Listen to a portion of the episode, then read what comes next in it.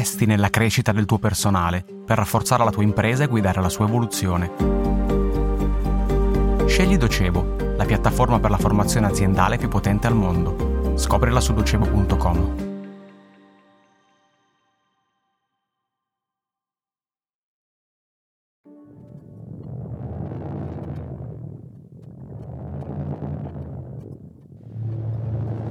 Nella tarda sera del 9 ottobre 1963, al confine tra Veneto e Friuli Venezia Giulia, la terra trema. Dal monte Toc si stacca una frana, scende a una velocità di oltre 100 km orari, fino a un lago artificiale formato dall'acqua di un torrente contenuta da una diga. È un bacino da cui si ottiene energia idroelettrica e l'intera opera è stata completata pochi anni prima. Il lago, la diga, il torrente hanno tutti un nome che è poco conosciuto fuori da quel territorio, ma in poche ore quel nome irromperà tragicamente nell'immaginario del nostro paese. Vaillant. Sono quasi le undici di sera dunque e la frana si rovescia nel bacino alzando violentemente il livello dell'acqua. I paesi sulle sponde del lago artificiale vengono travolti da acqua e fango. Le persone e le abitazioni, i negozi e le chiese non possono opporre resistenza a quella forza. Ed è solo l'inizio.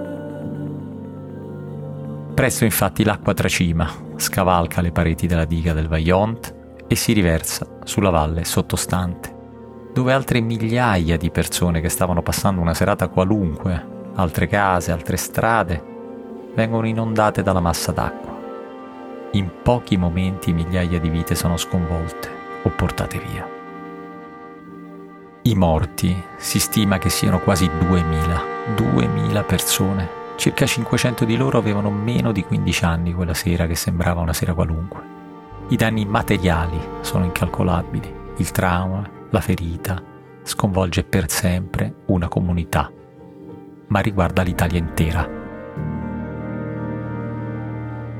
È una tragedia, si dice, e lo è davvero, una tragedia di proporzioni spaventose. Si dice anche che è un disastro naturale, ma invece è l'uomo, non la natura, a doverne rispondere. Sono trascorsi 60 anni da allora e la tragedia del Vaillant è un pezzo della nostra storia che non possiamo dimenticare. Per questo, per tenere vivo il ricordo, il 9 ottobre 2023 è andato in scena contemporaneamente in più di 130 teatri italiani uno stesso spettacolo di teatro civile, a partire dal lavoro monumentale di Marco Paolini, che alla memoria del Vaillant ha dedicato tante delle sue energie artistiche. Si intitola Vaillants 23, al plurale e con l'indicazione dell'anno in corso perché le tragedie ambientali non sono casi isolati. A 60 anni da quella storia, conoscerla è utile per rispondere alle sfide del presente, oltre che doveroso per la coscienza del Paese. A partire dal progetto di ingegnerizzazione della natura che era dietro all'opera del Vaillant, un progetto che fallì terribilmente ma che aveva premesse sane. Ancora oggi è necessario rapportarsi alla natura usando l'ingegno e la tecnica, misurando le possibilità, accettando i limiti. Non deve mai venir meno l'equilibrio. La presunzione di poter abusare della natura non può che ritorcersi contro di noi.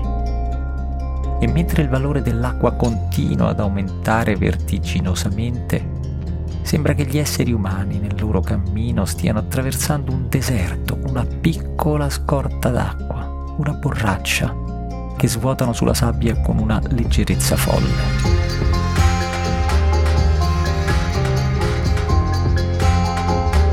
Sono Guido Brera e questo è Black Box, la scatola nera della finanza, un podcast prodotto da Cora Media e sponsorizzato da Docebo.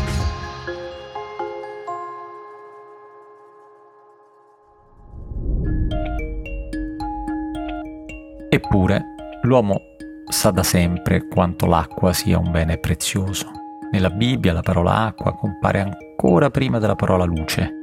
ogni civiltà antica ha associato una o più divinità all'acqua e fin dall'inizio le società umane si sono aggregate intorno ai corsi d'acqua. Il Tigri e l'Eufrate, il Nilo e il Gange, il Tevere hanno rappresentato il punto di partenza per organizzare le relazioni e la vita in assoluto.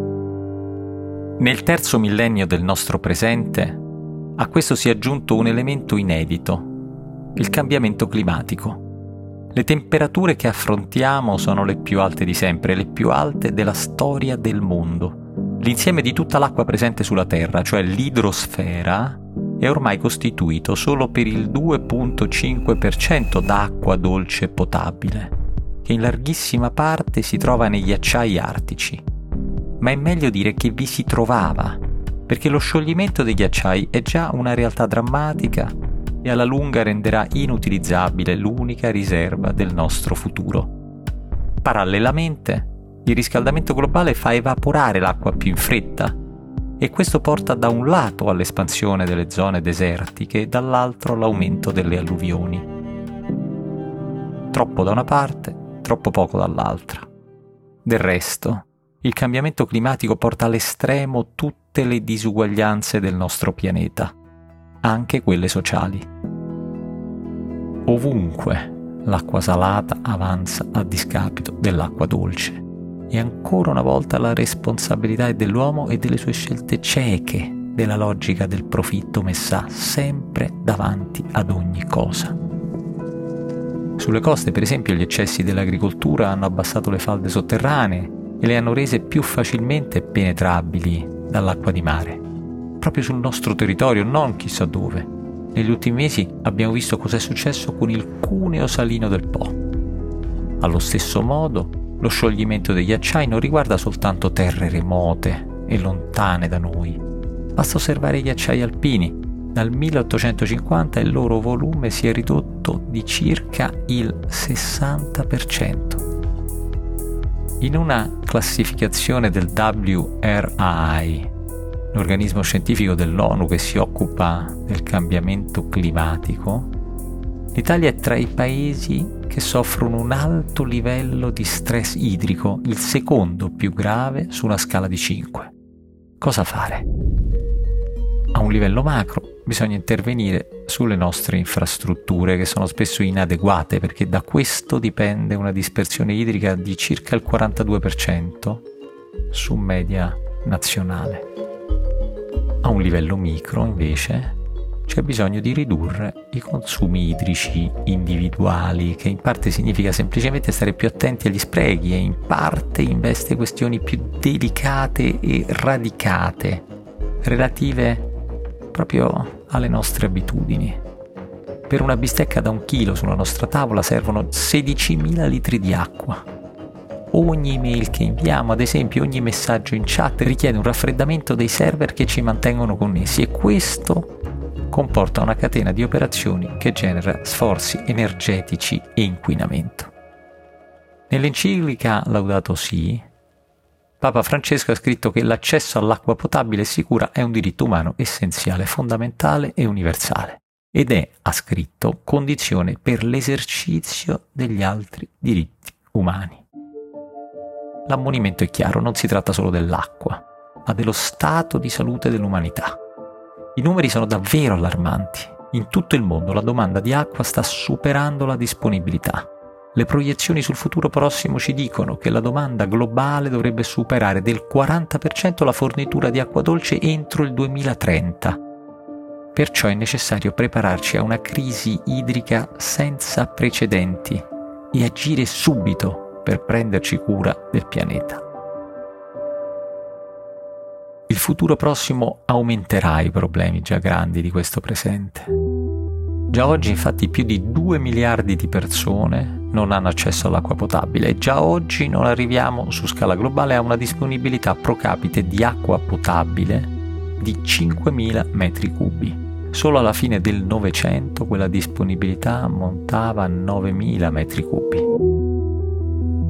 Sono numeri destinati inevitabilmente a peggiorare e a toccare anche quelle aree del mondo che oggi si sentono al riparo dal problema, perché l'acqua è lì che esce dai rubinetti, riempie le vasche, irriga i campi. Come abbiamo detto, il cambiamento climatico porta all'estremo tutte le disuguaglianze del nostro pianeta. Oggi un cittadino statunitense medio consuma 1300 metri cubi di acqua ogni anno. Un cittadino europeo medio ne consuma più o meno la metà e un cittadino africano medio consuma poco più di 180 metri cubi di acqua. Eppure c'è il pianeta in gioco ed è l'umanità tutta a trovarsi davanti ad un precipizio. Di certo la risposta a questa sfida immane non può essere quotare magari questo bene che scarseggia, quotarlo in borsa. Non si può trattare un elemento fondamentale per la vita di tutti come una possibilità di profitto per pochi o come un bene semplicemente da asset allocation, cioè un bene di investimento. Perché l'acqua invece è un bene deve essere consumato perché, perché l'acqua è vita. E di certo nell'Italia del 2023 ricordare il trauma del Vaillant è sia una necessità di coscienza che un punto da cui ripartire. Perché quel dramma ci insegna che bisogna ingegnerizzare la natura senza trasformare buone premesse in devastanti tragedie. Fare perno sulla natura utilizzando le sue risorse con efficienza e misura senza mai stravolgere gli equilibri. Le conseguenze altrimenti sarebbero fatali, come ci dimostra quella tarda sera di 60 anni fa, e tutti gli altri Vaillons al plurale. Di certo la crisi che oggi è grave presto diventerà cronica, lo sappiamo già, l'acqua pulita potabile sarà poca e l'accesso sarà ancora più ridotto, lo sappiamo già.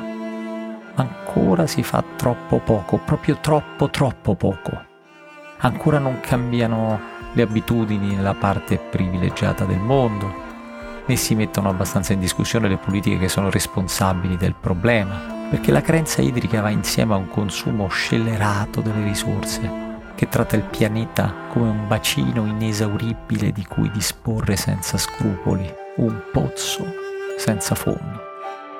E tutto questo rientra più in generale nel quadro di un sistema economico che in una classifica di priorità ha messo il profitto prima della sostenibilità ambientale. Un sistema che ha scambiato il cinismo per furbizia e ha finto di non sapere quanto l'acqua sia un bene comune. Per una ricchezza vuota ha trascurato la ricchezza delle parole del cantico di San Francesco, laudato sia, mio Signore, verso l'acqua, la quale è molto utile, umile, preziosa e casta.